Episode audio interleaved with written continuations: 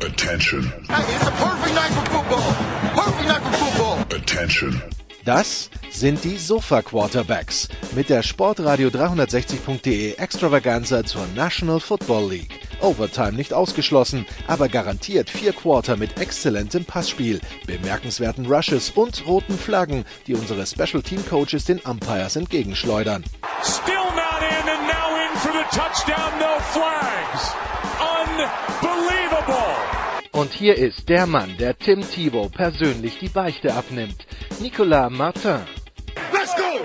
We gotta go to work! Sportradio 360, die Sofa Quarterbacks College Football. Wir sind wieder am Start. Wir hoffen, alle hatten ein schönes Weihnachten mit hoffentlich auch sehr viel Football und äh, sind jetzt wieder am Start quasi, äh, ja, die, die Dudes auf dem Sofa, die das Weihnachtsessen noch halb verdauen, aber die weiterhin zu allem eine Meinung haben. Und äh, die Dudes sind zum einen Jan Wegwert von Triple Option. Hallo Jan. Moin Moin und Go Bulls und Bullseye, weil die Bulls haben gerade den Camellia Bowl gewonnen. Und äh, in diesem Zusammenhang ist mir etwas aufgefallen.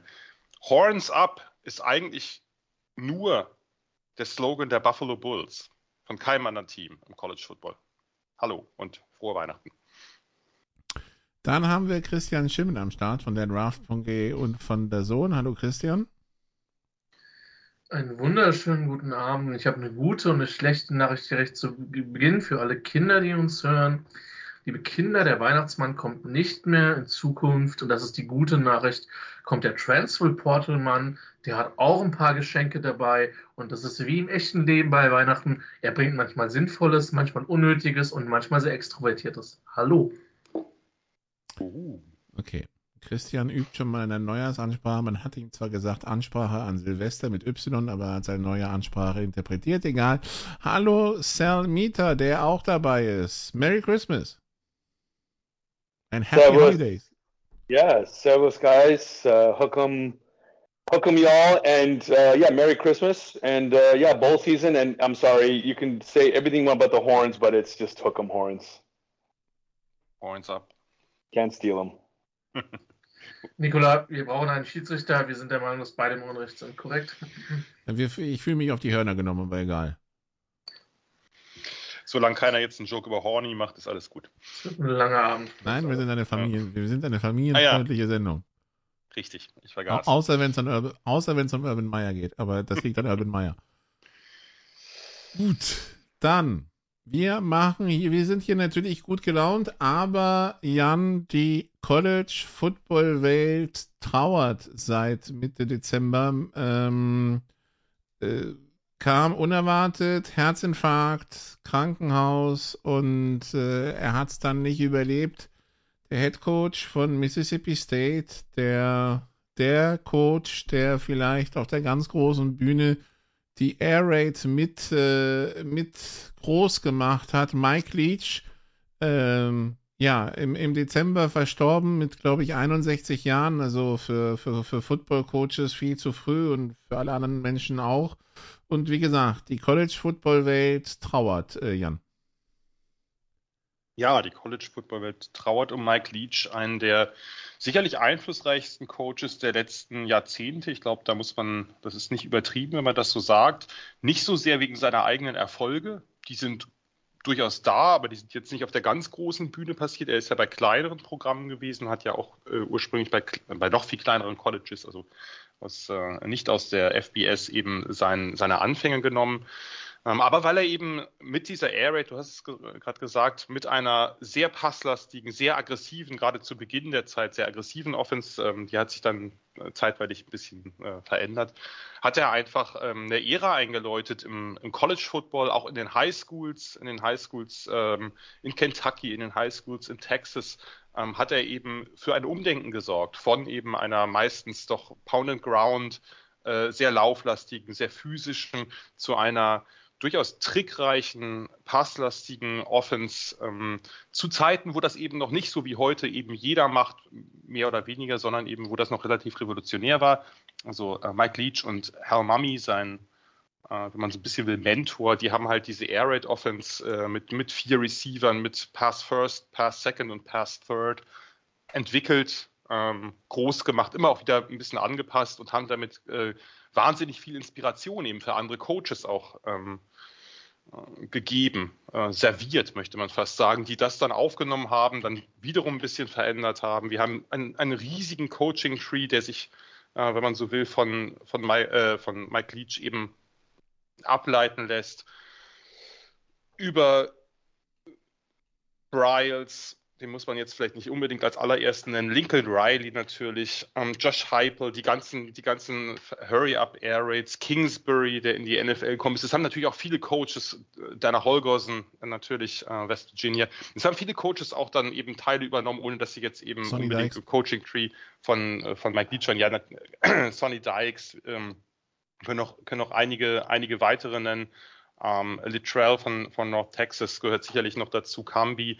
Ähm, vor allem aber eben auch welche, auch die NFL hat ja viel davon übernommen. Selbst Bill Belichick hat sich Sachen abgeguckt und hat seine Offense eben geändert im Laufe der Nullerjahre, als er eben von einer ja relativ gemächlichen Offense, das vergessen ja viele oft, dass Brady am Anfang eher ein Verwalter-Quarterback war, ähm, mit viel Laufspiel, mit sehr guter Defense, eben diese Offense auch geöffnet hat. Durch eben Ideen, durch Schemes, durch, durch, äh, durch ein Offense-System, was eben Adaptionen waren von Mike Leach. Mike Leach hat einfach wahnsinnig viel bewegt in der College-Welt. War sicherlich kein einfacher Typ, auch nicht immer der sympathischste. Das muss man dazu erwähnen. Ist ein streitbarer Vogel gewesen, auch ein sehr, also bei Vogel fällt einem vielleicht, könnte man vielleicht auch einfach sagen, er war ein Kauz auf seine Weise, was vielleicht auch verhindert hat, dass er bei den ganz großen Programmen eben werkeln durfte.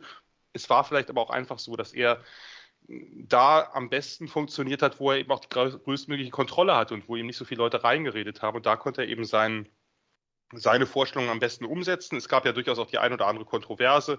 Bei Texas Tech ist, musste, ist er damals, wenn man so will, gegangen worden, nachdem er davor eine großartige, erfolgreiche Zeit hatte. Viele erinnern sich an den Crabtree-Touchdown gegen Texas. Entschuldigung, Sal, aber das war halt, äh, das war halt die große Mike Leach Offense mit Graham Harrell als Quarterback und so weiter. Bei Washington State hat er dann dasselbe gemacht und ein am Boden liegendes Programm, ein auch lange Zeit unerfolgreiches, wieder zumindest so weit gebracht, dass es irgendwo um, zumindest im erweiterten Kreis, um die Pac-12-Krone mitkämpfen konnte. Gardner auch bei Mississippi Minshew. State. Gardner Minshew unter anderem. ähm, aber nicht nur, das ist also da, die, die Quarterbacks von ihm, die haben ja auch da alle Riesenzahlen aufgelegt. Ne? Äh, Luke Falk oder Tool ähm, und so weiter. Da, äh, da waren ja einige dabei auch. Äh, das ist ähm, die, dieses, dieses Vermächtnis, das kann man halt, kann man halt, glaube ich, gar nicht groß genug fassen. Ähm, ja, und jetzt ist er total überraschend, kann man ja nicht anders sagen. Die Saison war ja, ist ja noch nicht vorbei und dann hat er eben diese, diesen Herzinfarkt gehabt und die Herzprobleme. Und dann hörte man ja, dass es irgendwie ähm, kritisch ist und dass, äh, dass es schlecht aussieht und dann ist es ja ein paar Tage später, ähm, ist dann ja, kam ja dann die, die Nachricht rein, dass er, dass er dann eben verstorben ist und ähm, ja, ich denke, die Bulls-Season, man hat das ja jetzt auch gemerkt, ähm, wird dann auch nochmal mehr merken, wenn die Teams dann antreten, die er besonders stark geprägt hat, also Texas Tech, Washington State und Mississippi State.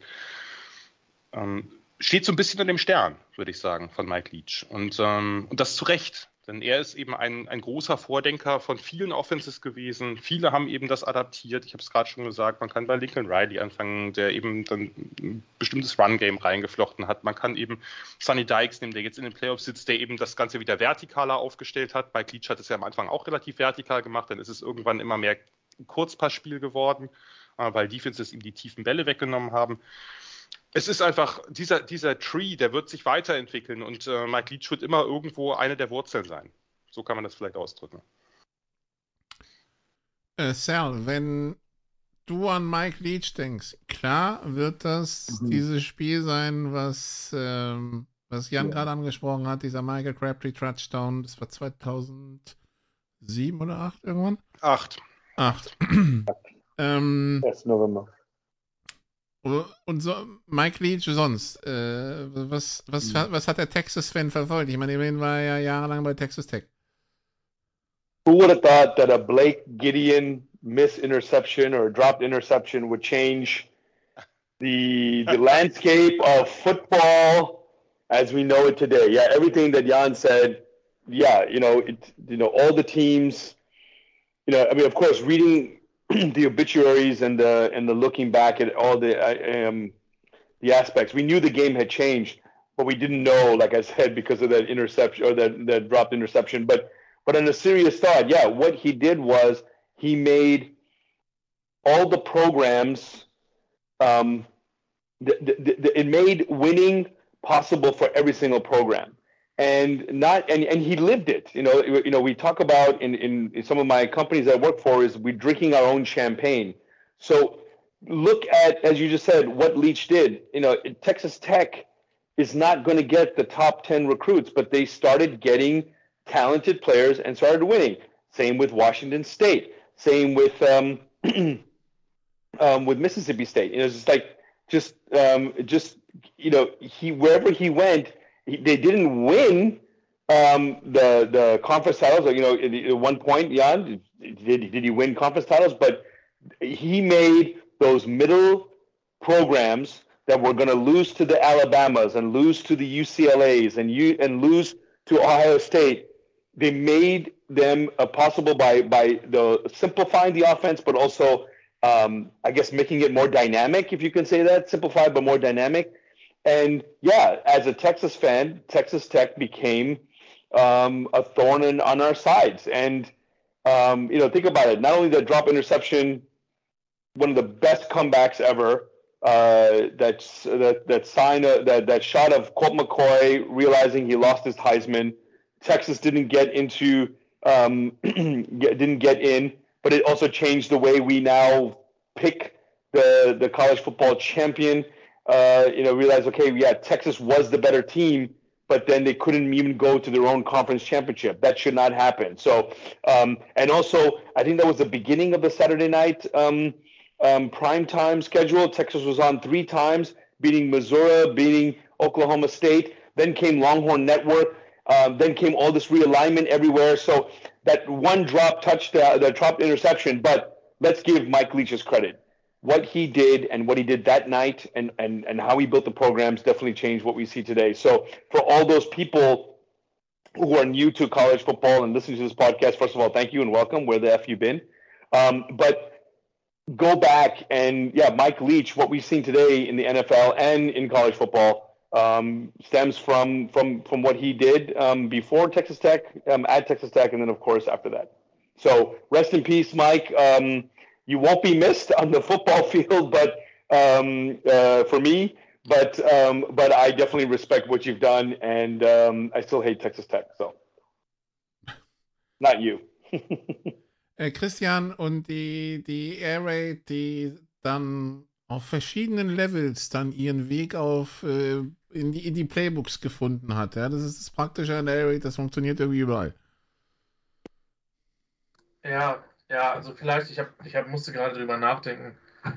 Ähm, vielleicht war es die vorletzte oder die vorvorletzte große Revolution schematisch im offensiven Football. Danach ist sicherlich noch die, die Read-Option als, ähm, oder die, die Run-Pass-Option besser gesagt, als, ähm, als Erweiterung des, des Option-Playbooks zu nennen, die auch eine Revolution in sich darstand. Aber ähm, ich würde das sogar weiterspinnen. Ohne, ohne, ohne Leach ist auch mal Holmes in der Form nicht, nicht möglich. Der mit Sicherheit von seinem Talent ähm, überall angekommen wäre, aber die, die offensiven Konzepte, Jan hat das ja gesagt, die, die nahezu alle Coaches in irgendeiner Form adaptiert haben, sei es auch, auch Trainingskonzepte. Die Air Raid hat sich ja dadurch ausgezeichnet oder zeichnet sich durch extrem viel Wiederholung also nach dem Motto, auch der Fourth String Quarterback soll, äh, soll regelmäßig im Training Pässe werfen, nicht nur zuschauen.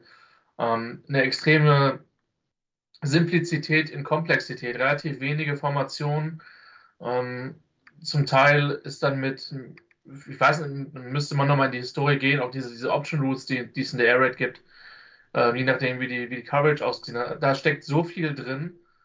Ähm, wie gesagt, unabhängig vom, vom Menschen, Mike Leach, den man sicherlich sehr differenziert betrachten muss, aber nicht schon noch bei Jan, ähm, geht jedem Menschen vermutlich so. Ähm, oder anders gesagt, wir können alle dankbar sein, wenn man uns differenziert wahrnimmt. Ähm, ist es für mich einer der großen Reformer schlechthin. äh, das eine Nugget, die erste, also mal, oder eine der ersten Trainerstationen von Mike Leach, das waren die Pori Bears in Finnland. Und insofern hat er sich dann auch mal die, die Kultur dort für ein Jahr angeschaut. Und Jan hat es ja angesprochen, der hat jetzt nicht zwingend die, die größten Programme ab, äh, abgearbeitet ähm, zu Beginn. Und ähm, ich hoffe tatsächlich, ähm, es gibt in der College Football Hall of Fame eigentlich den Grundsatz, dass du als Coach 60 Prozent der Spiele gewonnen haben musst. Leach fehlt irgendwie ein, ein, der ist irgendwie ein Spiel unter 60 Prozent bei 59 irgendwas. Ähm, ich denke, das wäre schon angemessen für den Impact, den er gehabt hat, ähm, dass er da auch reinkommt.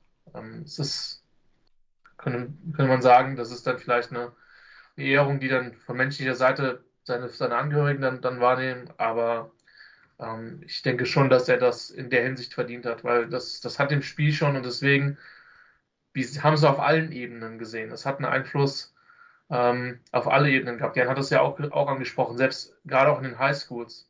Und ähm, die Idee der Arid war ja mal zu sagen, wir werden nicht alle diese Athleten rekrutieren können, die mit Physis, mit Gewalt und mit Kraft kommen. Wir versuchen was anderes und das hat in vielen Programmen erstaunlich gut geklappt und die Konzepte, die dann mit zum Beispiel bei BYU ursprünglich entwickelt worden sind von Lava Edwards, dann weiterzuentwickeln und in die Welt zu tragen. Also das ist schon in sportlicher Hinsicht ein gewaltiges Vermächtnisversat.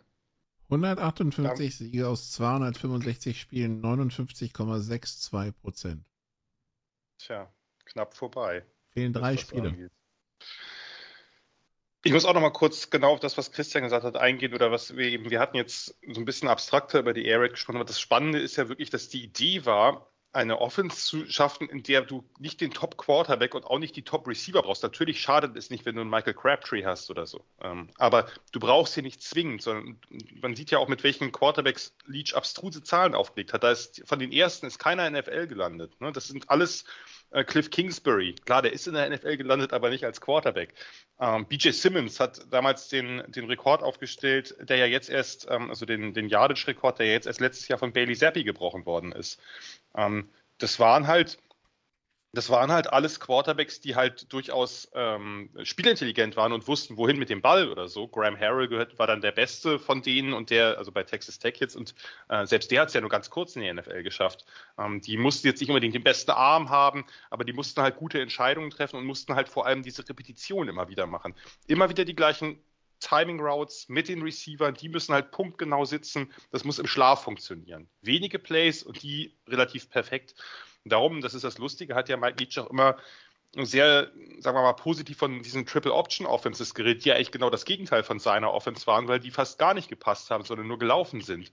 Aber auch da war es ja so, die Option Pitches, die müssen halt so ein Zehntelsekunden genau oder noch, noch genauer kommen und immer wieder wiederholt werden, bis sie wirklich in Fleisch und Blut übergegangen sind. So ist es bei Nebraska unter Tom Osborne auch gewesen. Und das äh, ist witzig, dass sozusagen zwei völlig gegensätzliche Systeme da dann wieder eine Gemeinsamkeit haben, dass man sagt, wir machen nicht so viele Plays, wir haben kein komplexes Playbook, wir haben ein sehr schmales Playbook, aber diese Plays müssen Millimeter genau und Millisekunden genau sitzen und haben eben die Möglichkeit der Veränderung. Also er hat ja seinen Quarterbacks auch immer gesagt, ähm, wenn ihr seht, dass das Play, was gecallt wird, nicht funktioniert, dann ändert es halt. Dann macht halt ein anderes draus. Ähm, das, sozusagen die, die Verantwortung lag bei den Quarterbacks, das richtige Play dann auch äh, umzusetzen oder auszusuchen, wenn das Play, was von außen kam, eben nicht gepasst hat. Das ist schon eine, das ist schon eine sehr interessante Idee gewesen, einfach gerade zu der Zeit zu sagen, wir machen es halt mit, ähm, sozusagen mit absoluter Perfektion in der Execution und das aber im Passspiel. Äh, und nicht unbedingt, wir haben nicht den Super Quarterback mit dem mega Arm und wir haben auch nicht vielleicht die Receiver, die alle irgendwie in 4-3 laufen oder 6-5, 230 Calvin Johnson-Typen sind, sondern wir kriegen das hin dadurch, dass das ein gut geöltes System ist. Mit den vier Receivern, die immer wieder dieselben Routen laufen, aber in unterschiedlichen Kombinationen, unterschiedlichen Formationen. Aber im Grunde genommen ist es einfach. Und es ist quasi, es funktioniert dann letztlich, wie früher das Laufspiel funktioniert hat, nur eben natürlich, dass es ein bisschen, bisschen vertikaler ist. Das ist schon, das ist schon eine großartige Idee. Und am Anfang hat die NFL das ja in der Tat auch nicht, nicht gecheckt, als er noch OC war äh, von Kentucky. Ähm, da hat ja, da hat ja Tim Couch diese Zahlen aufgelegt, der dann First Overall Pick bei den, bei den Cleveland Browns gewonnen ist. Nun kann man über die Browns lästern oder so, aber ich glaube, das war zu, wäre zu der Zeit vielen unterlaufen, dass man vielleicht gesehen hat, okay, diese Zahlen sind großartig, ähm, die, die in diesen Offenses halt aufgelegt werden. Das war ja äh, dann, da war ja OC unter, unter Mami. Aber das ist vielleicht ein bisschen deceiving, weil es nicht eben das betrifft, was die NFL machen will. Mike Leach hat sich ja dann auch das ein oder andere Mal ein bisschen despektierlich darüber geäußert, dass in der NFL irgendwie immer nur ein System gespielt wird und ähm, die so sehr spezielle Voraussetzungen haben und er glaubt, dass man das auch anders machen könnte. Das lässt sich jetzt nicht mehr beweisen, vor allem jetzt nicht mehr, wo so viel auch von seinen Sachen da so ein bisschen Trickle-Down äh, runtergetröpfelt ist. Ähm, Wäre natürlich spannend gewesen, das damals zu sehen. Aber das ist einfach, ist einfach ein, eine große Revolution gewesen. Christian hat recht, wir können RPO noch danach nennen. Ich denke, Zone Read, also das, was unter, äh, unter Urban Meyer und unter Chip Kelly dann besonders groß geworden ist, wäre die zweite, die danach noch gekommen ist, oder sagen wir die erste danach, die zweite wäre dann RPO. Und das alles wird ja auch wieder vermengt von kreativen Coaches. Lincoln Riley hat ja von ganz vielen äh, verschiedenen sozusagen Inspiration eben seiner eigenen Offense gebaut und darum sieht die auch so toll aus und äh, Mike Leach ist eben ein großer Anteil davon. Ich hätte in Bezug auf Europa noch eine kleine Mike Leach Story, falls interessiert seid. Unbedingt. Gut. Ähm, wie kriegen wir die Kurve? Ähm, 2009 Flash oder Courneuve. Der Head Coach heißt Patrick Isume. Und Jetzt bin ich gespannt. Ja, die, die Kurve wird gut. Ne? So, und ich weiß nicht, inwiefern es die Coach, inwiefern die Verantwortlichen es vorher wussten oder nicht. Auf jeden Fall, die Spieler haben es auf dem Spielfeld erfahren nach dem verlorenen Eurobowl-Finale in Innsbruck. Sagt Esume, das war's, tschüss, ich gehe zurück nach Deutschland. So. Und bei Fleischsteller Courneuve waren sie dann alle ein bisschen ratlos. Und ähm, hat auch ein bisschen gedauert, bis sie sich davon erholt haben. Ähm, aber im Hintergrund haben wir dann ein bisschen gearbeitet und zumindest, also man hat, man hat dann einen amerikanischen Headcoach gefunden, aber hat dann weiterhin gesucht und geschaut, was man da machen kann und hat sich dann an einen ehemaligen Quarterback von Flash gewendet, ein Amerikaner, der vier Jahre äh, bei Flash war, der von der texanischen Uni McMurray kommt, die vielleicht Christian Begriff ist. Das ist nämlich die Uni, an der auch John Newman war ähm, der ehemalige Headcoach der Unicorns und jetzige Headcoach der Stuttgart Search. Und warum hat man den nochmal kontaktiert? Weil bei McMurray zu der Zeit ein gewisser Herr Mummy Headcoach geworden ist, nämlich der Headcoach, der jahrelang, der, äh, dessen OC Mike Leach zehn Jahre lang war. Und hat ihn mal angerufen und äh, wollte so Kontakt aufbauen, so von wegen, hey, wir sind hier ein Programm, willst du nicht mal vorbeischauen? Und Helmami hat gesagt, ja, äh, super die Geschichte, bloß irgendwie keine Zeit.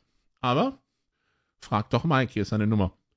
Und irgendwie sind sie dann mit Mike Leach in Kontakt gekommen und der General Manager, also der Manager von, von Flash hat dann Mike Leach angerufen, so von wegen, hallo, sind Flash de la Courneuve, äh, also Sportclub von Paris und hier und da und sowieso. Und ein paar Wochen später saß Mike Leach im Flieger und hat eine Woche lang Camps in La Courneuve gemacht. Ähm, für die Football, für die Football-Jugend dort.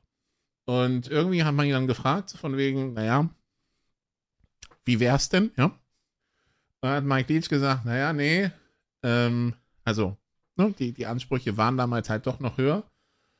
Allerdings war er 2015 dann nochmal für ein Camp in La Courneuve und irgendwie geisterte wohl, dass äh, wenn er wenn er dann mit der großen Karriere aufhört und keine Lust mehr hat auf den Stress in der NCAA, dass er dann äh, seine, seine Vorstellung war, sich ein Haus zu nehmen irgendwo in Europa und das dann quasi als Basis zu nehmen zum Reisen. Aber warum auch nicht, um zu coachen? Und bei Fleischsteller Courneuve hat man natürlich jahrelang dann gehofft, dass irgendwann vielleicht doch Mike Leach um die Ecke kommt und ein Jahr coacht ja, der, der Traum hat sich jetzt in Luft aufgelöst.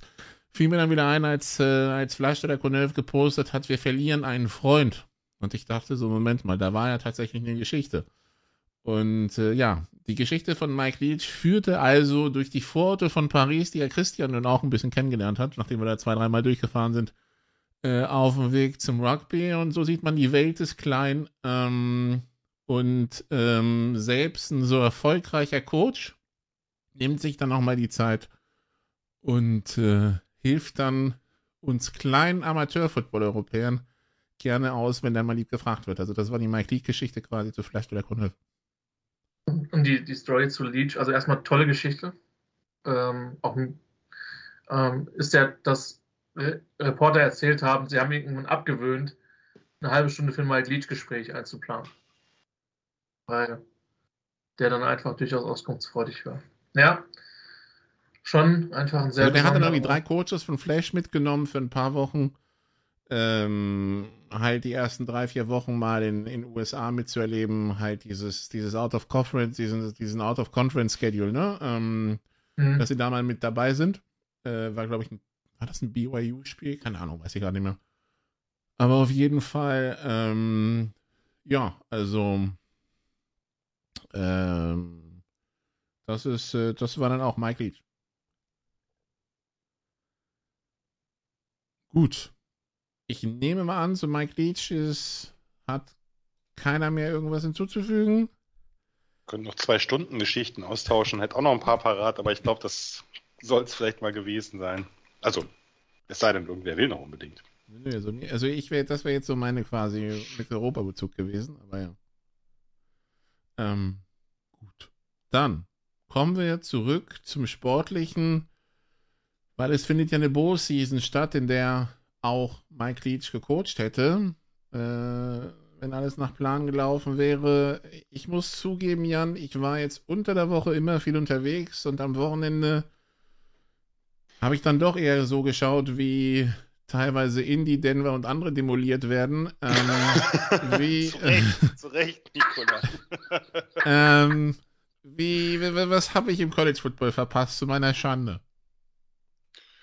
Ich glaube wirklich nicht zu deiner Schande. Es fiel mir auch, muss ich zugeben, schwerer, oder vielleicht sage ich einfach, es fiel mir zunehmend schwer, große Begeisterung zu entwickeln, weil es natürlich einfach so ist, das Transferportal hat nochmal dazu geführt, dass neben den Opt-outs, und bei den Opt-outs reden wir ja nicht nur von den Top-Prospects, die für die ersten zwei, drei Runden projected werden, sondern eben auch für diverse Prospects, die einfach denken, naja, ich bin vielleicht irgendwie ein, überhaupt irgendwo als UDFA vielleicht nur drin, aber ich muss mich jetzt nicht noch verletzen. Das heißt, die Menge an Spielern, die dicht aufläuft, ist relativ groß.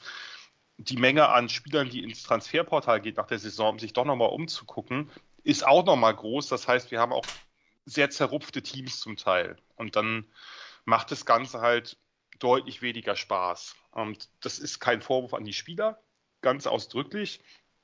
Wir hatten das gleich beim allerersten Bowl, beim Bahamas Bowl, dass äh, der UAB Running Back Dwayne McBride, einer der besten Running Backs des Landes, wird auch ein spannender Draft Prospect sein oder ist einer, dass der wohl wirklich auch dringend auflaufen wollte und dass sie wohl Familie und Agenten und irgendwann auch seine Coaches gesagt haben, du, du bist für irgendwie 1700 irgendwas Yards gelaufen bei einem absurden Schnitt und äh, obwohl jeder wusste, dass du den Ball kriegst, lass gut sein.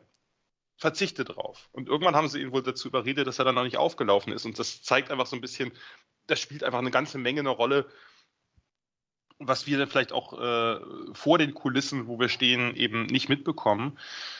Und ähm, ja, wie gesagt, das Transferportal ist nochmal eine eigene Geschichte, da sollte man vielleicht irgendwann anders nochmal drüber reden, weil da ist es ja auch gerade so, dass sich der ein oder andere Coach beschwert, dass wirklich Spieler, dass quasi Tampering betrieben wird. Das, was in der NFL verboten ist, dass einfach Spieler gefragt werden, hey, du, wenn du jetzt ins Portal dich meldest, wir hätten hier einen super NRL-Deal ähm, und dann komm doch einfach zu uns, zu einem größeren College. Und das räubert natürlich die kleineren Colleges, die Mid-Majors und so weiter ziemlich aus. Aber das ist vielleicht, äh, wie gesagt, nochmal was für, ein, für einen anderen Podcast als für diesen. Von daher du hast nicht so wahnsinnig viel verpasst. Der, der, der, große Höhepunkt bisher war für mich gleich am ersten Tag der Cure Bowl. Uh, äh, UTSA als Conference USA Champion gegen Troy als Sunbelt Champion. Uh, eine super Offense gegen eine super Defense. Ein tolles Spiel mit, also nicht unbedingt super hochklassig, sondern schon auch fehlerbehaftet, aber mit extrem vielen Highlights, viel hin und her, ist 18 zu 12 ausgegangen. Klingt furchtbar langweilig. Uh, Troy hat das gewonnen mit einer. Ich wollte sagen, was waren da die Highlights? Field Goals? Nein, es ist wirklich, es ist, äh, es gibt ja bei YouTube diese Highlights, 15 äh, Minuten. Guckt euch an, es ist wirklich, es gab eine ganze Menge Highlights, es gab auch eine ganze Menge, also es ist jetzt nicht so, dass es keine Offense gab, aber es gab halt auch sehr viele Turnovers oder, äh, oder ähnlich oder irgendwelche, irgendwelche Fehler, die dann Punkte verhindert haben. Äh, wir hatten insgesamt in dem Spiel sieben Turnovers, fünf davon von UTSA und dann ist es manchmal schwer zu gewinnen. Troy hat keine, hat etwas über 150 Yards Offense gehabt und trotzdem war am Ende siegreich. Spiel war trotzdem, war trotzdem sehr gut und sonst haben wir doch relativ viele Spiele gehabt. Oregon State hat mich gefreut, die haben halt Florida vernichtet. Äh, bei, Florida war aber auch, muss man sagen, ist doch auch eine ziemliche Rumpftruppe angetreten. Und äh, es gibt so ein paar, es gibt so ein paar Spiele oder Spieler dann, aber insbesondere Spiele, das, äh, da hat man gemerkt, da sind nicht viele Opt-outs, weil es ein Mid-Major ist, der vielleicht nicht so oft im Bowl steht, wo die Spieler begeistert sind, wo alle dabei sind, so wie eben bei diesem Troy gegen UTSA-Spiel, da waren wirklich, da gab es kaum einen Ausfall. Und dann hast, kriegst du halt einfach auch ein besseres Spiel, als wenn du bei, bei einigen Positionen dann hast, okay, da spielen jetzt, da starten jetzt drei Spieler in der Secondary, die eigentlich äh, kaum einen Snap in der Defense gesehen haben. Und das war, das war das eine oder andere ein bisschen schade. Was mich, mich haben ein paar Sachen gefreut, einfach Fresno State, ähm, dass Jake Hayner äh, und auch Jordan Mims, der Running Back, äh, die ich sehr schätze, dass die einen schönen Abschluss ihrer Karriere hatten, ähm, nachdem sie die Mountain West gewonnen haben, jetzt auch noch den, den Bowl gegen, gegen Washington State zu gewinnen.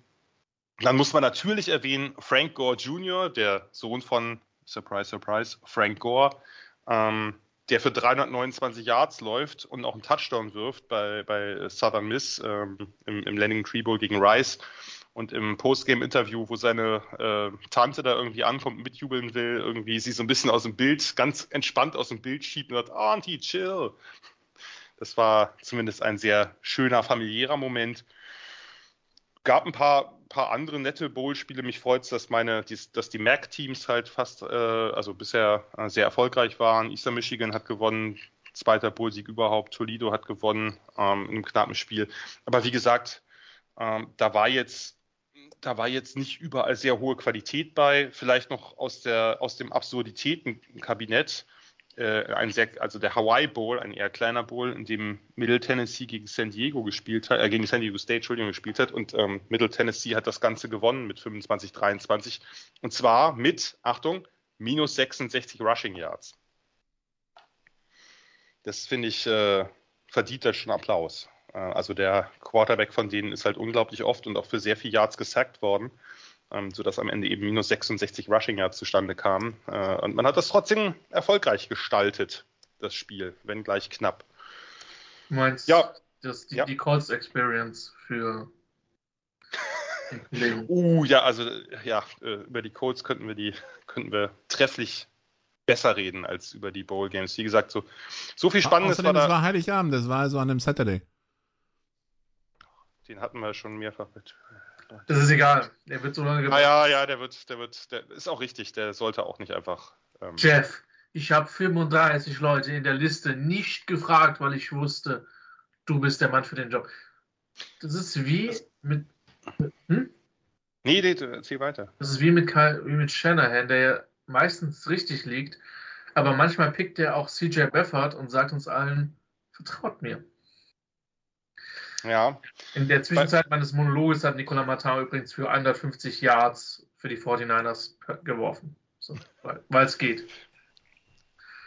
Das, das Schlimme ist ja an der ganzen Nummer, um das ganz kurz mal zu erwähnen, erst kicken die Colts Frank Reich und dann nehmen sie eben auch noch den, den großen Rekord, den er als Spieler hat, nämlich das größte, größte Comeback in der NFL-Geschichte äh, in den Playoffs mit den Bills gegen die Oilers, 32 Punkte und Jeff Saturday kriegt es hin, einen 33 zu 0 zu verspielen. Also das, äh, das ist doch dann schon relativ. Das wirst du nie verzeihen, oder? Das werde ich mir wirklich nie verzeihen. Ähm, vielleicht noch zu erwähnen, weil es einfach, weil die oder weil viele Bowl-Spieler auch deutlich waren. Houston gewinnt gegen Louisiana durch einen Touchdown von Tank Dell, einem hervorragenden Receiver. Ganz kurz vor Schluss, wenige Sekunden vor Schluss.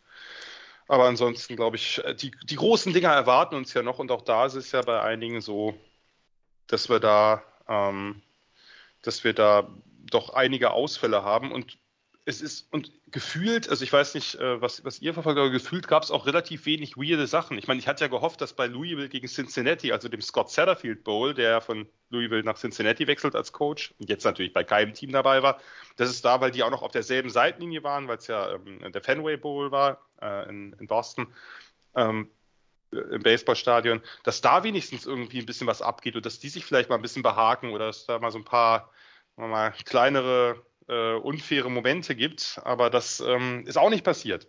Also ist ein bisschen enttäuschend. Und so müssen wir uns auf die. Sind wir wieder bei Denver und Trendy Gregory? Naja, egal. Ähm, nein, nein, nein. Da über den äh, nein, der ist kein Thema. Also du möchtest mir erzählen, es gibt keinen, der, der sich komplett zum Horst gemacht hat, der irgendwie vor dem, beim Aufwärmen eine Schlägerei angezettelt hat, der irgendwie das Beinchen gehoben hat für Celebration? Nix? Das, ich, ich, zumindest ist es mir dann nicht mehr im Gedächtnis geblieben und das und einige habe ich auch einfach schlicht nicht gesehen. Also wir hatten gestern einen sehr, sehr krassen Late-Hit zu Beginn des Spiels New Mexico State gegen Bowling Green, mit dem man den Bowling Green Quarterback halt ähm, für den Rest des Spiels, also für die restlichen 58 Minuten an die Seitenlinie gestellt hat, weil der halt out of bounds halt so ein Ding abbekommen hat und einmal ein Salto gemacht hat. Ähm, das, aber selbst das hat keine Prügelei dann äh, nach sich gezogen. Da waren ein paar O-Liner ein bisschen sauer, aber, aber da hätte ich doch irgendwie so einen, so einen wirklich Full-Out-Brawl erwartet und selbst der kam nicht. Also da müssen sich vielleicht die Teams jetzt noch mal ein bisschen anstrengen. Also Cincinnati Louisville war wirklich die Enttäuschung bis jetzt, muss ich wirklich sagen. Ja. Also da habe ich wirklich gerechnet, dass es zumindest mal ein bisschen, ich, wie gesagt, ich lehne Gewalt ab, ich bin kein Fan von Gewalt, ihr, ihr kennt mich, ich bin ein friedliebender, freundlicher, netter Mensch, ja. Aber also, Chippy. Das ja. wäre das Wort gewesen. Das aber das ist das hier bei Bowling Green. Der wird in, der wird in seiner eigenen Team so ein weggeflext und es gibt nur einen, der einen bisschen wegschiebt. Sag mal, hast, Bowling hast Green. Also, hast du gerade, hast du ja. die Szene gerade vor dir? ja, ich habe mich auch gewundert. Und ich meine, der war halt drei Schritte im Aus und kriegt halt, der Defender rauscht ihm halt komplett der, der, der, rein. der, Defender rauscht ihm halt einmal durch die Knie durch. Und der andere, und der, der, der, der, der, der, macht einen Salto rückwärts und die Teamsohn steht daneben und denkt sich, oh geil. Ja? Und der ist halt mit Concussion dann draußen gewesen, so, ne? Also der hat irgendwie, der, das war Schleudertrauma-mäßig, weil das war wirklich ein hartes Ding. Aber ja, Nikola, also wirklich. Was ist da los? So, die, die Comets-Sideline hat damals etwas anders reagiert in Marburg. Stichwort Raleigh Yeldell. Ja. Das, äh, das äh, wurde dann eher physisch, bis hin zu einem. Bisschen grob und sportlich. Naja, also was man zu dem Spiel halt sagen muss, und ich weiß, wir hatten das in diesem Podcast auch schon mehrfach. Ähm, das ging ja so weit, dass sich, dass die Comets dann noch einen Punt mit drei Scores Rückstand, also voll auf den Puntblock gegangen sind und es dadurch noch eine Verletzung von dem Marburger gab. Genau, da, ähm, man, da, man, da man noch den Punt den Fuß gebrochen haben. Genau, wobei man, sagen, wobei man sagen muss, das Spiel war auch danach von Marburger Seite grob unfair. Also ähm, das war schon, also es gibt Situationen, das möchte ich damit lediglich ausdrücken, wo Teams das nicht so einfach auf sich sitzen lassen. Weißt du, die Uhr läuft, es sind drei Sekunden auf der Uhr, Allgäu nimmt einen Timeout und geht einen Punt blocken und einen Panther äh, bei, bei drei Scores Rückstand. bei, bei, bei, drei Scores Rückstand, wo es um nichts mehr geht für Allgäu. Also Greg, Greg Schiano hätte es geliebt die Nummer, wie er bei den ja, Buccaneers damals angefangen. Ja, nee, äh, sorry, ähm, da, das geht mir dann doch ein bisschen weit. Aber ne, wo er bei den sagte, nee, ein Kneel Down ist halt ein Play und wenn ich in der Defense stehe, dann werde ich da voll reinschädeln. Ja, ganz gute Idee. Das hatten wir in Marburg auch schon vor, zehn, vor jetzt schon mal vor zehn Jahren, aber ähm, ja. das ist nur das ist nur am Rande. Aber ähm, ja, nee, also der aber inzwischen, inzwischen, äh, was ich ja, was ich ja liebe, ist, dass ja die, die, die NFL und College Football hat ja ein Herz für Jan, ja. Und Jan hat ja die aus, diese ausdrückliche Liebe für ähm, ja. Roughing the Panther, Roughing the Kicker und so weiter. Inzwischen haben das Teams ja so weit perfektioniert, dass es inzwischen ja auch Teams gibt, wo einfach zwei den Panther umruppen. Und da muss ich sagen, ja. Props an diese Teams. Das hier, so, also das ist ein schöner, eine schöne Art, eure Liebe für Jan Wegwert auszudrücken. Sicher ist sicher. Hm, also. Gut. Ja, also war, war, bisher, war bisher ein bisschen mau, aber ich glaube, das, das, liegt ein bisschen in der Natur der Sache und daran müssen wir uns gewöhnen, dass das eben, dass das eben doch bessere Exhibition Games werden. Waren es natürlich im Prinzip oft, aber die Jetzt Tendenz verstärkt sich. Ja. Gut. Dann gibt es zwei Games, die keine Exhibition Games sein werden. Ähm, wenn sie schon Heiligabend mit Football verbracht haben und den ersten Weihnachtstag mit Football verbracht haben, dann kann ich Ihnen sagen, Sie können auch Silvester mit Football verbringen und den Neujahrsabend mit Football verbringen. Ob es danach noch eine Familie gibt, das ist nicht unser Problem. Wir weisen einfach nur darauf hin. Und deshalb gibt es am Wochenende zwei Halbfinals, nämlich am, äh, am Silvesterabend ab äh, 22 Uhr gibt es ähm, das erste Halbfinale. Jetzt weiß ich die Reihenfolge nicht mehr. Wel welches ist das erste? Michigan TCU ist das erste. Michigan TCU ist das erste ab 22 Uhr und ab 2 Uhr morgens, das ist der, das ist der Fiesta Bowl in äh, Glendale. Und ab 2 Uhr morgens ist dann im Mercedes-Benz Stadium in Atlanta der Chick-fil-A der Chick Peach Bowl zwischen Georgia und Ohio State. Ähm, es gab wenig Kontroverse um die Rankings, glaube ich. Es ist alles dazu schon gesagt, aber noch nicht von Cell. Cell, please. Ähm, ja, deine Meinung zu diesen Rankings? Wir, wir waren der Meinung, es passierte mhm. genau so, wie wir, es, wie wir es erwartet haben. Um, yeah, I was pleasantly surprised. As you can see, if you can look back, my rankings I always had TCU outside, and I said, okay, if everything goes as planned, they will be the fourth ranked team. But then they lost. And I'm thinking to myself, okay, great. Here we go again. I'm sounding upset because if you think about it, Cincinnati deserved it all those years. Um, um, um, Florida, uh, UCF, th- they deserved it. And I was thinking, great, they're going to screw over TCU again. But then the CFP, I was choosing the way the CFP had been choosing previously they're finally getting it right. Took them long enough to do it, so um, that's why I wasn't so upset when the rankings came out. That's why I didn't come on. I was like, okay, well, you know what? It. I agree with you guys. It went the way it should. I'm happy that they gave it to TCU. Um, you know, when you win a Big 12 conference, um, or when you win a major conference, so it's Big 12 minus two, of course, but you deserve to be in there. I was just afraid that they would, you know, Alabama would sneak in. Um, and of course, I didn't realize how much people were against Alabama coming in and, and all the shit that, um, you know, the, all the, the stuff that uh, Nick Saban was saying. No one was buying it. So, so that was good. Um, and then, of course, everything else played out well enough for TCU that TCU was the fourth best team throughout the year.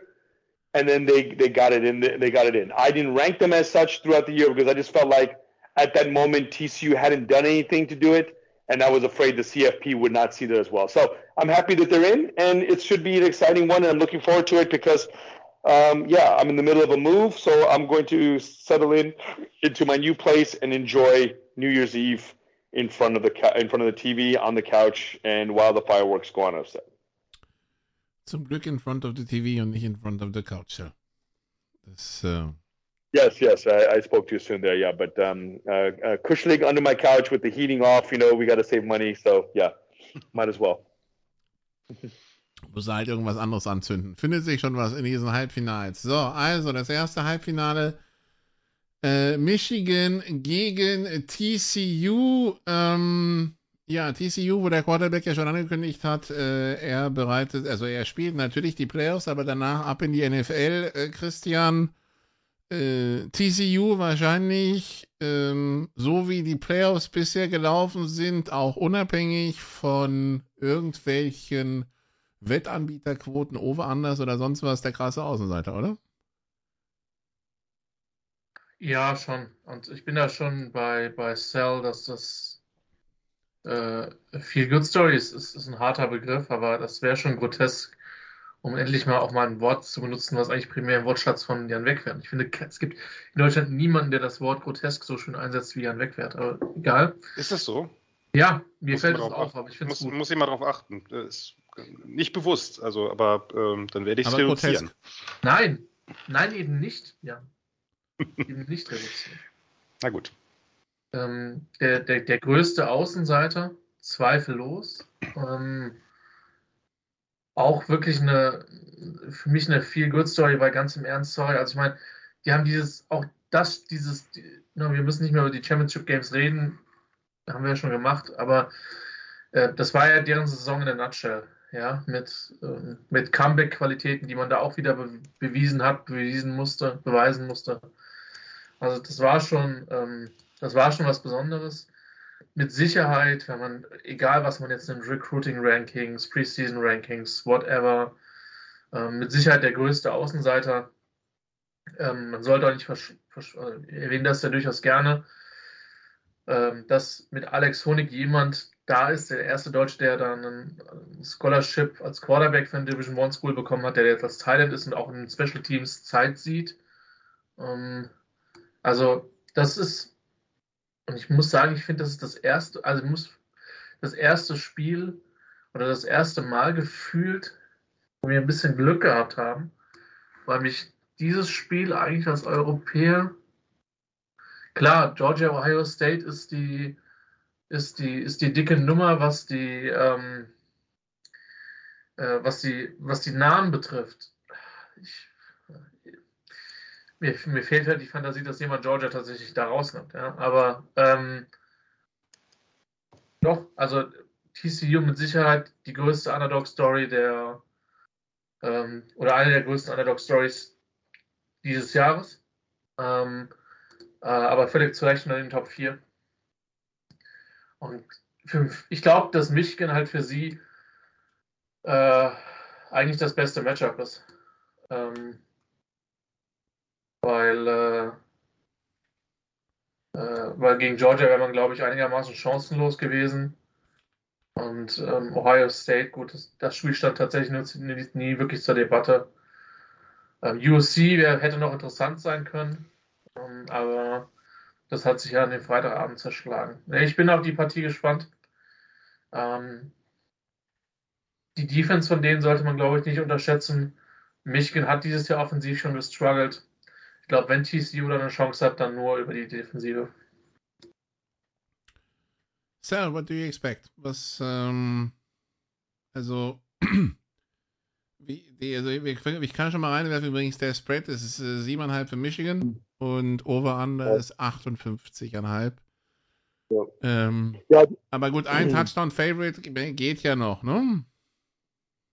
Yeah, and, and, I think that again, it, it, goes back to my comment again that even though TCU got in, um, uh, the respect, um, I, I, think that they were probably they, they, they just got in, and whereas Michigan, you know, let, us give Michigan the, the, respect. This is the second straight year they make the CFP.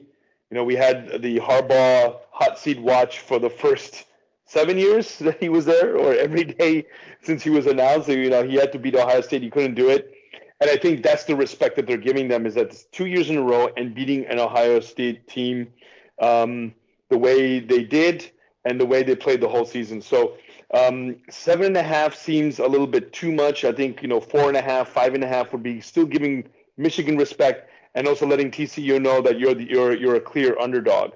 Um, what I do expect is as it is um, you know, out in the desert, um, you know, with good weather, despite the, what's going on in the states with the cold weather. Um, even though it's nice to watch um, those uh, low-scoring NFL games, watching some defense play, but um, the bowl season's all about having a good time and enjoying the nice weather. And uh, I expect this to be a yeah. I think 50 and a half is uh, is is a good amount. I think we're going to have a uh, early an, an early. I mean, you know, teams feeling themselves out. It's been a month since they've all played, um, but then um, expect um, some second half fireworks. And I think TCU will come with a chip on his shoulder. Now, like I said, seven and a half is definitely a um, an insult. Um, you know, maybe they might score early and they might punch uh, Michigan in the mouth. But I think that Michigan's talent, their experience playing these games over the last two years, and of course wanting to uh, win the national championship with uh, with uh, with Harbaugh um, is something on their mind. So um, I definitely expect uh, them. But uh, uh, them to win. But um, Duggan uh, definitely had a great season, and I think that TCU could be dangerous. everyone's focusing on TCU's defense versus Michigan's offense, but I think that stopping the TCU offense is going to be key because that's what drove them this year. Gibt es eigentlich oder gibt es noch Menschen, die Fans von TCU und den Vikings sind? Oder also? das ist eine gute Frage. Und die, die die paar wenigen, die überlebt haben, sind jetzt wahrscheinlich, wurden dann mit einem Schneesturm belohnt, wo es dann irgendwie mir selbst bis Texas runterkalt wurde. Übrigens hier am äh, Sonntag 8 äh, Grad in Miami beim, beim Spiel. Also das ist ja schon arktisch für die.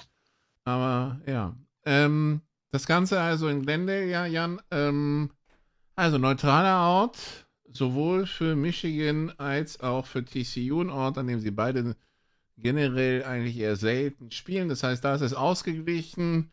Ähm, die Bühne ist für Michigan bekannt, für TCU weniger. Was sind da, also, wo, wo sehen wir die Hoffnung für, für TCU?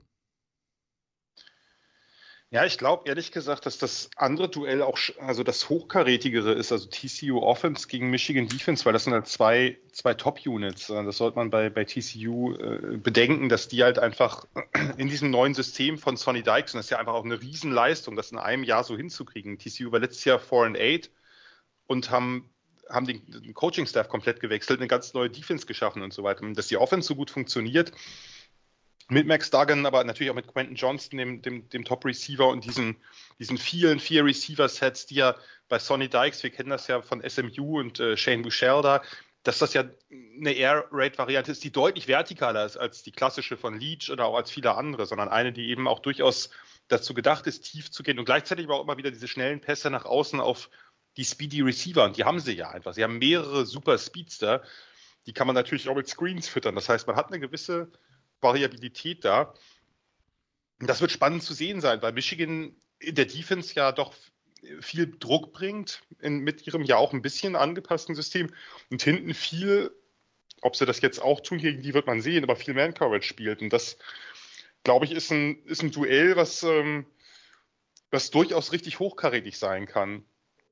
Das Problem für TCU, wenn man sich die, wenn man sich allein mal die, die Zahlen anguckt und auch die Advanced Stats, ist halt, dass die Defense der, der Horn Frogs, die natürlich äh, in den zweiten Halbzeiten und den vierten Vierteln, wenn man in Rückstand war, da plötzlich auch immer richtig aufgedreht hat.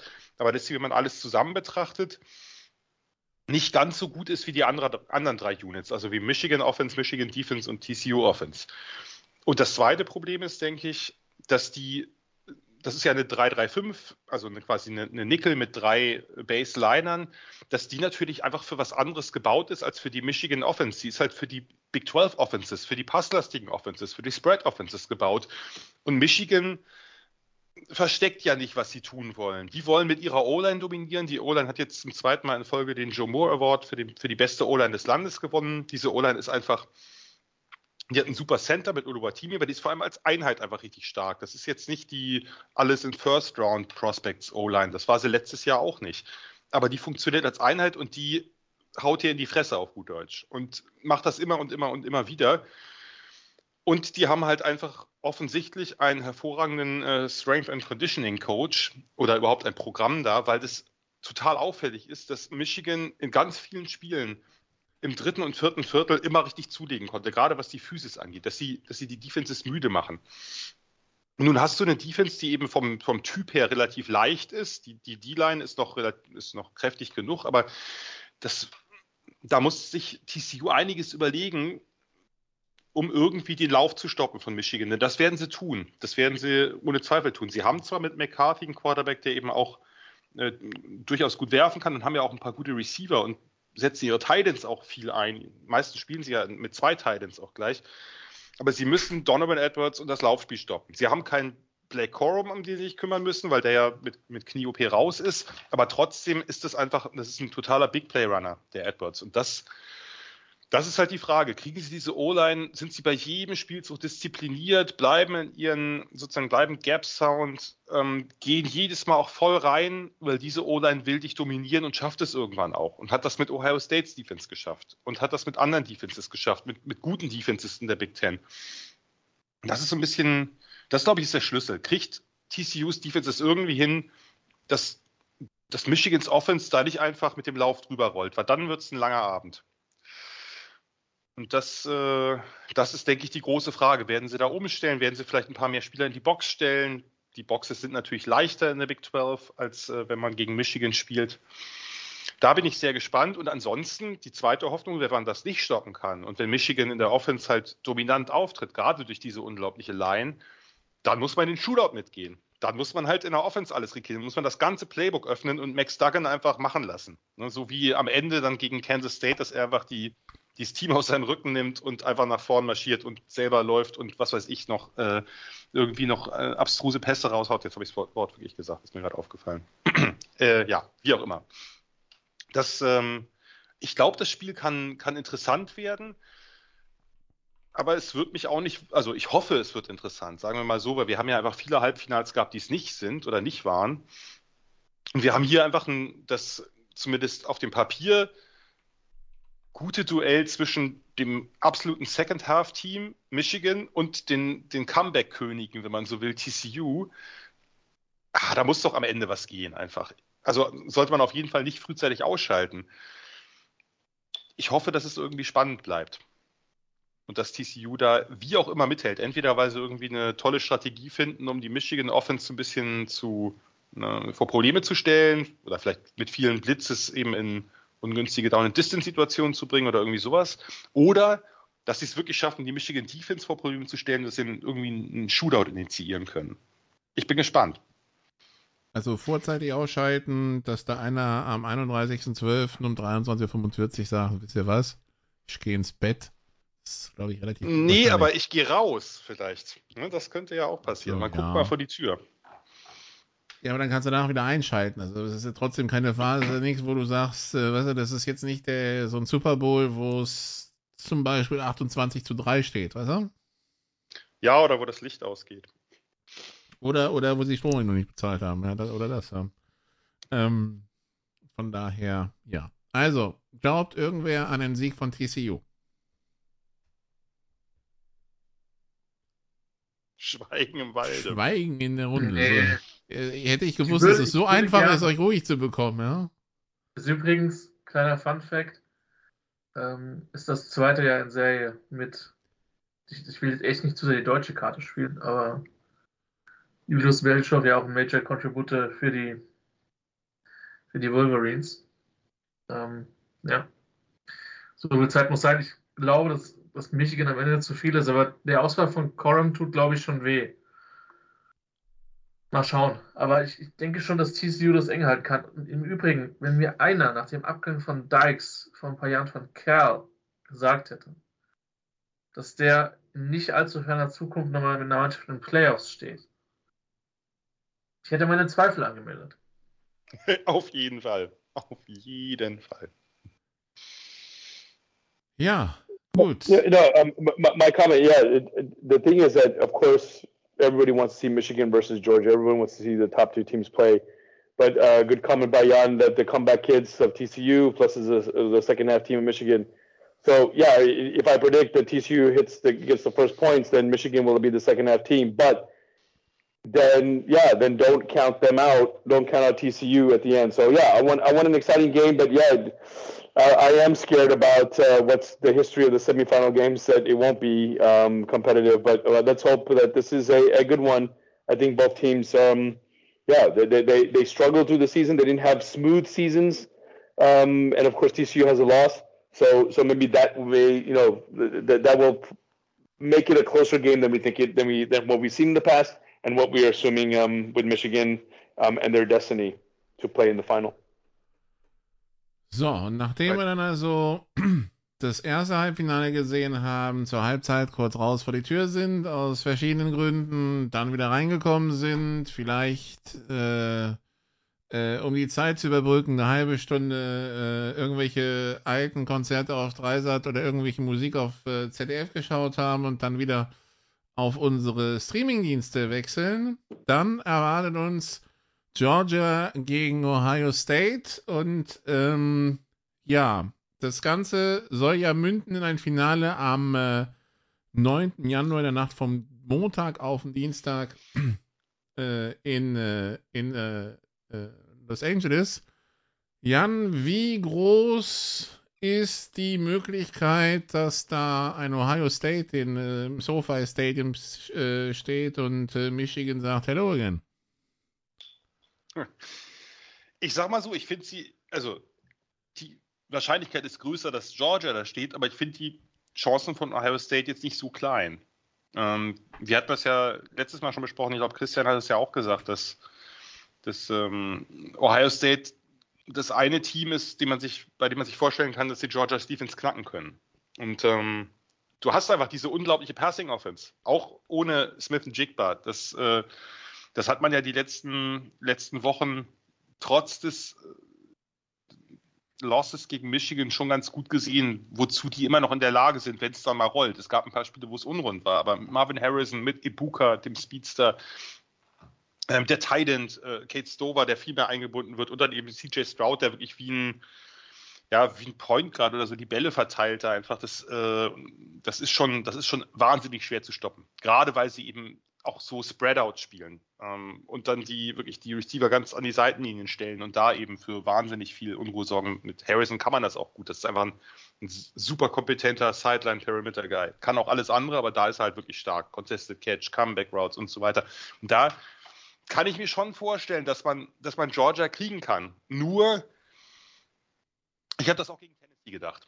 Und Tennessee kam ja auch mit einer, zwar anderen, aber auch mit so einer unglaublich explosiven, schnellen Passing-Offense. Nochmal vielleicht nochmal ein bisschen vertikaler als die von, die von Ohio State. Und äh, die wurde ja wirklich mit einer Georgia-untypischen Strategie ruhig gestellt, nämlich dass die Bulldogs halt angefangen haben, viel zu blitzen und aus, sozusagen außen dicht zu machen, viel zu blitzen und, und Hooker eben vor Entscheidungen zu stellen, die er dann nicht entsprechend umsetzen konnte, weil, weil sie die Mitte dicht gemacht haben, dann haben sie von außen geblitzt. Das war wirklich ein, ein, ein, Feuerwerk, was man von Georgia so nicht kennt in der Form, weil sie ja sonst eigentlich wirklich mit ihren, mit ihrer, mit ihrer Zone-Defense und ihren ganzen Superathleten und Superfreaks wie Jalen Carter vorne dominieren. Das reicht dann. Und ich bin gespannt, was Kirby Smart sich da äh, ausdenken wird gegen diese Offense, äh, weil irgendwas Besonderes wird es da wieder geben, da bin ich recht sicher. Aber trotzdem, das ist einfach eine Offense, die so schnell sein kann, die so schnell punkten kann. So eine kleine Chance, oder also gar nicht mal nur eine kleine, sondern ich glaube, Ohio State hat eine realistische Chance, das Ding nicht nur knapp zu halten, sondern auch zu gewinnen. Ich würde insgesamt immer noch auf Georgia setzen, weil sie einfach auch in der Offense, das geht ja oft unter, wie viel, wie viel Varianz sie da auch drin haben mit den Titans, mit, mit einem starken Run-Game, mit der dominanten O-Line und Stetson Bennett ist halt auch nicht nur ein Verwalter mehr. Oder war letztes Jahr auch schon nicht. Ähm, ja, also das Spiel, auf das man sich freuen muss eigentlich. Das ist das sicherlich nochmal das, das hochkarätigere Halbfinale von den Namen her, von den Stars her, von, von den wahrscheinlich auch von den Draft Prospects, von der Höhe her. Also da werden wahrscheinlich mehr Future First Round Draft Picks sein als im anderen vermute ich mal. Ähm, das, das, das, wird, das wird ein Fest werden, oder sollte es zumindest.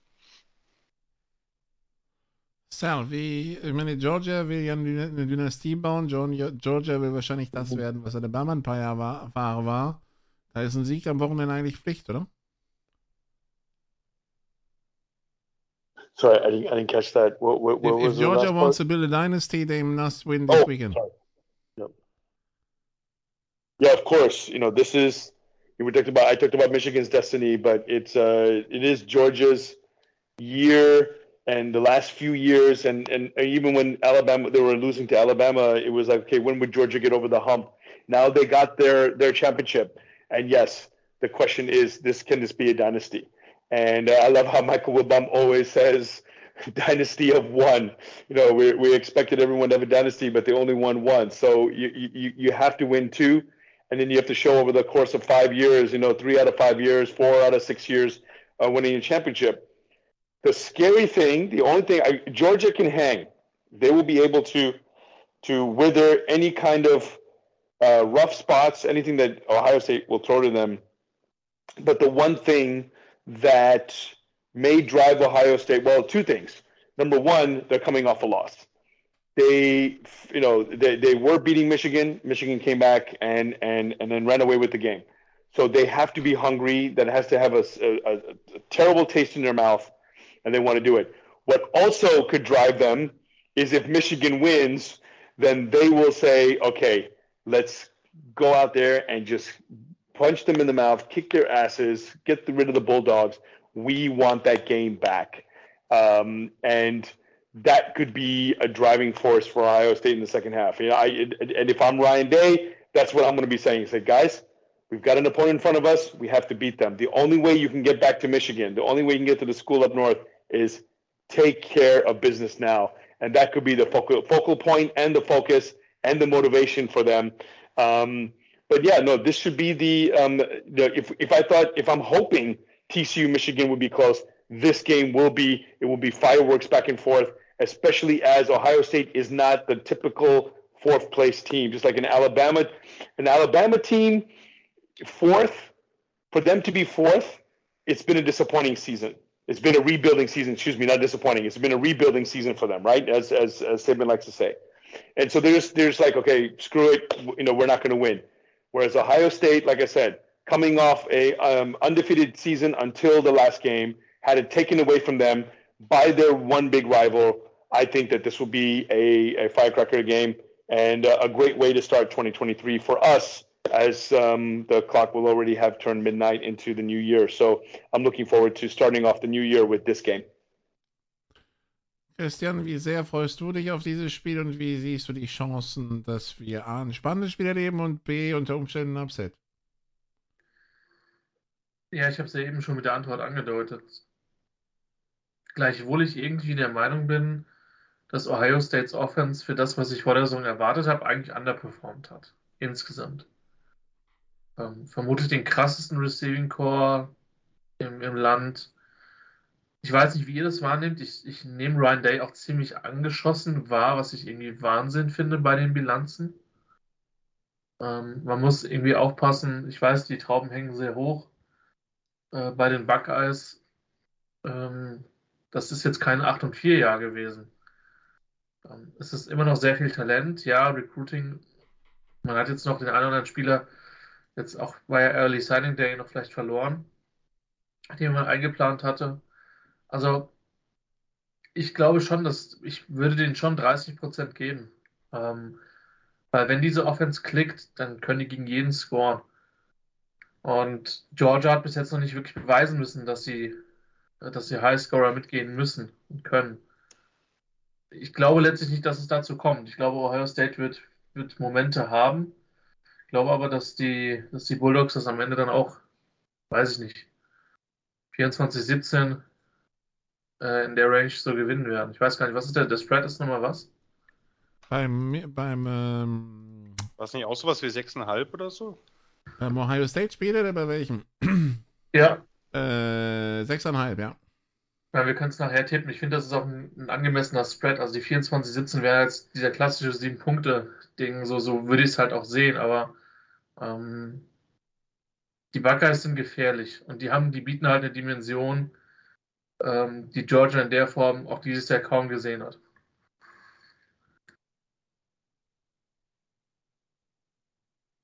Ich glaube, wo wir gerade bei dem Thema Ohio States ähm, Offense stimmt, also ich äh, habe gerade selber darüber nachgedacht, was du gesagt hast, stimmt total. Man hat fast das Gefühl, dass sie irgendwie underperformed haben, weil sie in ein, zwei Spielen nicht ganz so top waren.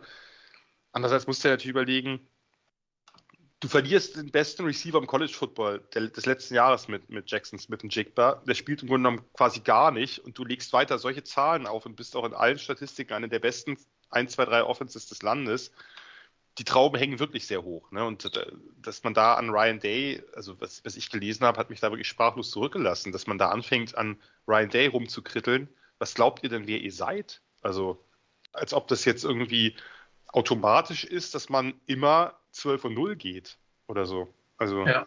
Plus, also das, das Problem ist, bei Ohio State konnte man tatsächlich die letzten 20 Jahre daran gewöhnt werden, dass man immer gegen Michigan gewinnt. Ich glaube, das ist das Problem. Ja, aber man konnte halt auch nicht, das ist richtig, aber man hat jetzt, ist jetzt trotzdem nicht jedes Mal 11 und 1 gegangen. Man ist halt, man hat halt natürlich eine, eine super, eine super Phase gehabt und unter Urban Meyer, unter ihm und, und Tressel vorher war natürlich auch nicht unerfolgreich, aber auch da waren immer mal Jahre zwischen, die schlechter waren als 11 und 1. Ja, ja, aber ich glaube, das dreht sich hauptsächlich um diese Spiele gegen Michigan. Klar, sicher, äh, trotzdem. Äh, mein, mein Punkt bleibt derselbe. Ja, ich bin ja, ja auch vollkommen bei dir. Ähm, das, das ist absoluter Wahnsinn. Wir leben halt, wir, wir leben aber halt außerhalb dieser Ohio State Bubble und außerhalb dieser Rivalität. Richtig, aber was glaubst du, was passiert, wenn du jetzt irgendeinen neuen Coach verpflichtest, der ein neues System erstmal implementieren muss? Du hast das jetzt ja schon in der Defense gemacht mit dem Jim Knowles-System und man hat dem viel Kritik auch entgegengebracht, weil der gegen Michigan nicht adjusted hat. Wie gesagt, ich fand den Gameplan von der Idee her richtig. Ähm, man hätte vielleicht dann eben ein paar Stellschrauben drehen müssen, als man merkt, es funktioniert nicht. Aber der hat immer noch eine relativ gute Defense geschaffen. Das ist kein Vergleich zu den Ohio State Defenses, die wir zwischendurch auch mal hatten, die dann zwar ein paar Superstars hatten, aber in dem einen oder anderen Punkt eben auch löchrig waren. Ähm, das ist, äh, die, Ohio State Defense schneidet in ungefähr allem besser ab als die TCU Defense und trotzdem gefühlt äh, wird die Ohio State Defense schlechter gesehen. das, ja, irgendwie glaube ich, da haben sich einfach die Ansprüche zu sehr in eine Richtung verschoben, die nicht gesund sind. Und ähm, ja, es, vielleicht um, um jetzt doch nochmal aufs, äh, aufs Spiel zurückzukommen, ja, man hat eben, man hat eben leider nicht einen Smith und Jigba. Das wäre natürlich nochmal krasser, ne? wenn man jetzt außen mit Harrison, den vielleicht aktuell besten Receiver im College Football hat, den besten Slot dazu und Ibuka als Speedster, der halt auch eine super Saison gespielt hat. Wie willst du das verteidigen? Und ähm, was das eine, was ich bei, ich hatte das ja schon gesagt beim SEC Championship Game gegen LSU, der eine Punkt, der mir bei Georgia ein bisschen hm, Fragezeichen bereitet, sind die sind die Outside Corner. Man hat mit Keely Ringo da zwar einen, der in fast allen Mockdrafts an Positionen 10, 15 irgendwie weggeht, und das ist auch ein super Talent, überhaupt keine Frage, aber der hat das ein oder andere Ding an der Sideline, gerade tiefe Sideline-Pässe, da hat er den Ball ein paar Mal nicht gefunden ähm, oder sich spät abkochen lassen auf einer Route, die er am Anfang gut gecovert hat. Und das ist so die, der eine Punkt, wo ich sage, da vielleicht, obwohl das ein First-Round-Pick sein könnte, vielleicht sogar wird, ähm, da hat vielleicht Ohio State eben die Chance, mit Marvin Harrison dieses Matchup zu gewinnen. Und wenn man diese Matchups tief gewinnt, dann sind da eben, sind das eben ein paar Yards mehr. Da braucht man vielleicht, vielleicht keine stetige Offense, aber eben ein paar, paar Shot Plays. Kann natürlich sein, dass, äh, oder ich denke, dass, dass Smart da seine Schlüsse draus ziehen wird, aber das Spiel gegen LSU hat mir so ein bisschen äh, gezeigt, auch wenn das natürlich, man kann natürlich sagen, es ist Garbage Time, aber solange die Starter drauf sind, müssen sie auch spielen wie Starter. Dann ist, finde ich, nicht viel mit Garbage Time äh, Anfang der zweiten Halbzeit oder so. Vor allem LSU dann auch mit dem Backup-Quarterback. Vielleicht, vielleicht geht da was für Ohio State. Also ich, ich glaube, die können trotz der Niederlage gegen Michigan, die ja auch ein bisschen freakig war, insofern, dass sie, also von der, von, von der Deutlichkeit her, dass es ja eigentlich bis Mitte des vierten Viertels noch eng war äh, und das, das Endergebnis ja nicht so ganz widerspiegelt, wie das Spiel eigentlich gelaufen ist. Ich würde da schon trotz der Niederlage gegen Michigan und der, auch der bitteren Niederlage, überhaupt keine Frage, ich würde da trotzdem mit relativ breiter Brust reingehen und sagen, wir haben eine super Offense, die müsst ihr erstmal stoppen.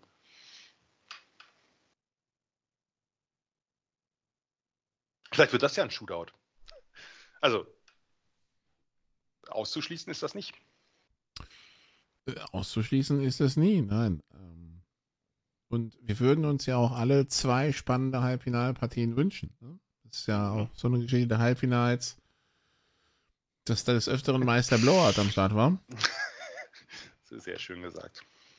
Ähm, von daher hoffen wir natürlich, dass es dann auch, ähm, also ich meine auch spektakuläre Blowouts, ja. Also ich meine, LSU Oklahoma war zu keinem Zeitpunkt spannend, war trotzdem spektakulär. Hm? Also. Aber ja. Ähm, gut. Irgendwas noch zu diesen Halbfinals zu sagen? Ich nehme das als Nein wahr. Dann würde ich sagen, dann schauen wir mal, was die Tipprunde sagt. Also, Michigan gegen TCU. Erstmal Highscorer oder Lowscorer? Jan. Mittelscorer. Darf ich mich so rausreden? That's a good one. Good answer. Also ich stelle einmal den Geisteswissenschaftlern eine Aufgabe mit Zahlen und ah. Und mit so einer klaren Ja-Nein-Antwort. Das liegt uns auch nicht. Es ja, nee, immer, was noch differenziert werden. Wie geht das Spiel aus? Vielleicht. Ähm, ja, also Mittels, nur damit wir mal ein, was ist ein Mittelscorer? Also so ein 32, 29 ist ein Mittelscorer oder was? Nee, das würde ich schon, ich würde ein bisschen niedriger ansetzen. Ich würde eher so aber so, ja, vielleicht, keine Ahnung. 30, 21, 30, 24, irgendwie sowas. Vielleicht. Aber ich, ich finde, das ist das Spiel, also außer dass TCU das klar gewinnt, wird mich kein, kein Ausgang wirklich überraschen, muss ich sagen. Also wirklich doll überraschen. Das ist vielleicht beim, beim, beim anderen Spiel, naja, ein bisschen, bisschen anders, glaube ich. Aber das, aber das könnte Michigan klar machen oder das kann ein enges Spiel werden. Es wird, wäre beides irgendwie, finde ich, ziemlich vorstellbar auch von der Dynamik her. Gut. Sehr Low-Scorer oder High-Scorer? No, I was looking back at the last few games. I say high score. Um, I think um, uh, the reason why it's lower than the other game is because, like I said, the lack of respect to TCU. But TCU scored 62 in, in their, their season finale. Michigan scored 45. Then Michigan scored 50. Um, and uh, I'm looking at TCU. What did they score in their uh, in their Big 12 um, minus two championship game? Um, yeah, they, well they lost. So I think that's that, that's what's kind of skews it a little bit. But I think that TCU can score a lot, and they have and I think that that's why it's going to be a little bit higher than than uh, than mid than middle. Christian, erwartest du punktreich oder punktarm? Ich gebe dir einen Score, du sagst mir, was es, was es dann ist. Ähm, 31, 23 für Michigan. Das ist dann äh, laut äh, der Young Wegwärtschen äh, Blowout-Skala ist das ein Mittelscore. Wahrscheinlich. Am oberen Ende der Mittelscore-Range, äh, sagen wir mal. also ein 6,2 auf der Wegwärtsskala, oder was? Ähm. Die sollten wir etablieren, aber vielleicht auch ein anderes. Nein, nein, nein, nein, nein, für was anderes, nicht für Scores. Wirklich, das ist, das ist unwürdig. Die Wegwärtsskala. Sehr gut, Nikola. Das nee, nee, das äh, wird nicht etabliert. Das müssen wir jetzt. Liebe Freundinnen und Freunde. Wir machen aus der Wegwärtsskala eine Wegwärtsskala. Verstehe. Gut, dann Jan, ähm, immer noch Michigan mit siebeneinhalb.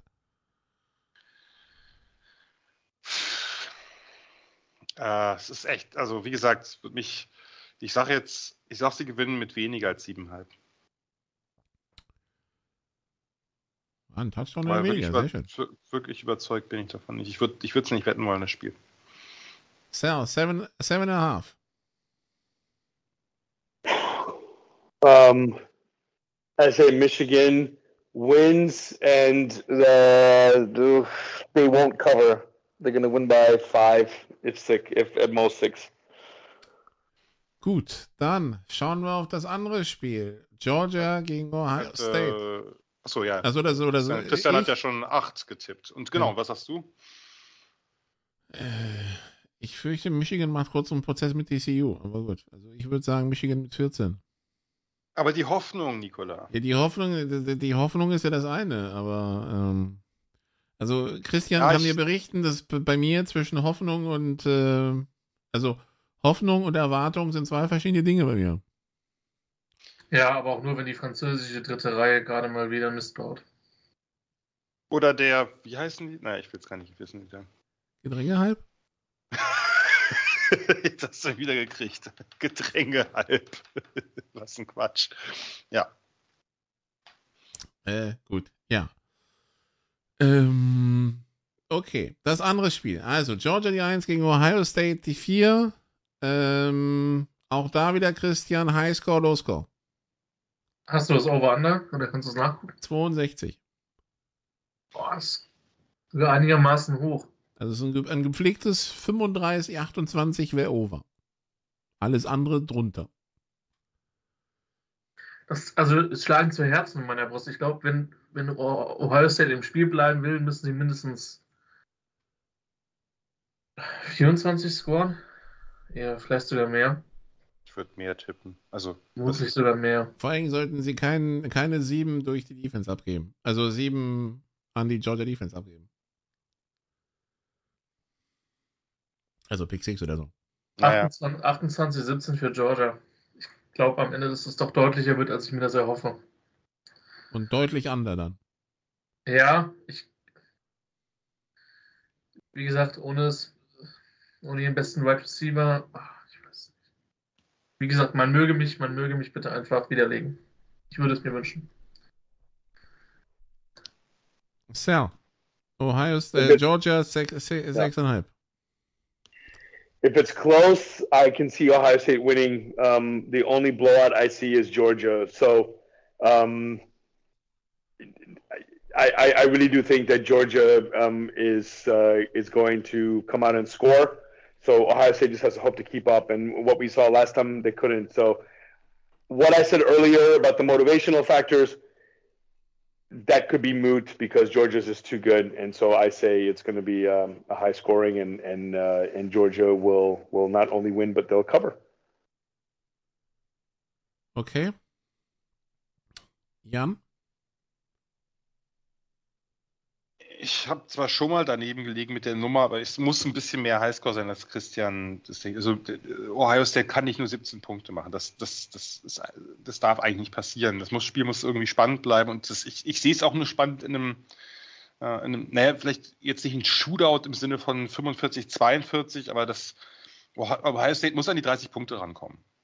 So, und ähm, ja, Es, es, ist, es ist super schwierig. Äh, nur das, was ich, das, was ich außen gesehen habe, Georgias Defense ist da ein bisschen verwundbar oder war da in einigen Spielen ein bisschen verwundbar.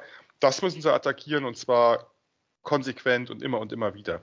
Ähm, und mit ein bisschen Risiko natürlich. Kann da auch dann, kann natürlich der Pick dabei sein, das ist klar. Ich, ja, ich kann auch nicht gegen Georgia setzen, das ist schwierig. Aber ich, ich hoffe, ich hoffe, es bleibt ein bisschen enger. Bei Michigan, je, je länger du mich fragst, gerade eben würde ich schon wieder sagen, Michigan gewinnt doch mit mehr, aber Georgia gewinnt mit weniger als 6,5. Da Nikola. Habe ich, da habe ich irgendwie, da, da, sehe ich ja schon eher den Upset irgendwie. Ja, ja, ich, ähm, ich auch. Also, wenn Ohio State mal endlich alle, alle, alle PS auf die Straße bringt, äh, mhm. über 60 Minuten, dann, dann bin ich echt gespannt. Also komm, Ohio State mit drei. Jawohl, sauber. Sauber. Gut. Das Ganze also, wie gesagt, Silvesterabend um 22 Uhr. Zwei und, Uhr. Was? Achso, ja. Das an, ja, genau. Und das also zweite das Spiel, Spiel in der Nacht von, dann in der Silvesternacht, wenn man so will, also äh, am Morgen des 1. Januars um 2 Uhr morgens. Und natürlich, dann, dann verschiebt es sich ein bisschen, weil am 1. ist dann NFL wegen ähm, wegen Sonntag. Son und dann ist der Rose Bowl am Montagabend um 23 Uhr. Für alle die, die sich das Spiel natürlich nicht entgehen lassen wollen. Montagabend 23 Uhr. Penn State gegen Utah. Ähm, äh, also Penn State äh, für die Big Ten und Utah für die Pac-12. Das auch ein Spiel, das sich lohnen wird. Und dann werden wir das nächste Woche besprechen. Und dann natürlich die Finalpaarung, welche sie auch ist, previewen. Und ja, mhm. wir wünschen viel Spaß bei den Halbfinals. Wir wünschen einen guten Rutsch ins neue Jahr mit viel Football und dann hören wir uns im Jahr 2023 wieder mit der Crew und mit den Sofa Quarterbacks und hoffentlich mit Ihnen als Hörer. Wir machen hier, glaube ich, den Laden zu fürs Jahr. Und dann sage ich vielen, vielen Dank und bis zum nächsten Jahr. Ciao. Das waren die Sofa Quarterbacks mit der Extravaganza zur National Football League auf Sportradio 360.de. Wenn Sie Fragen, Anmerkungen, Gegenbeispiele haben, schreiben Sie uns entweder auf unserer Facebook-Seite über unseren Twitter-Account at sportradio360 oder direkt an steilpass at sportradio360.de. Great job, guys! Und versäumen Sie nicht unsere nächste Big Show jeden Donnerstag neu auf www.sportradio360.de. One day at a time. Keep getting better as a football team and we'll see what happens.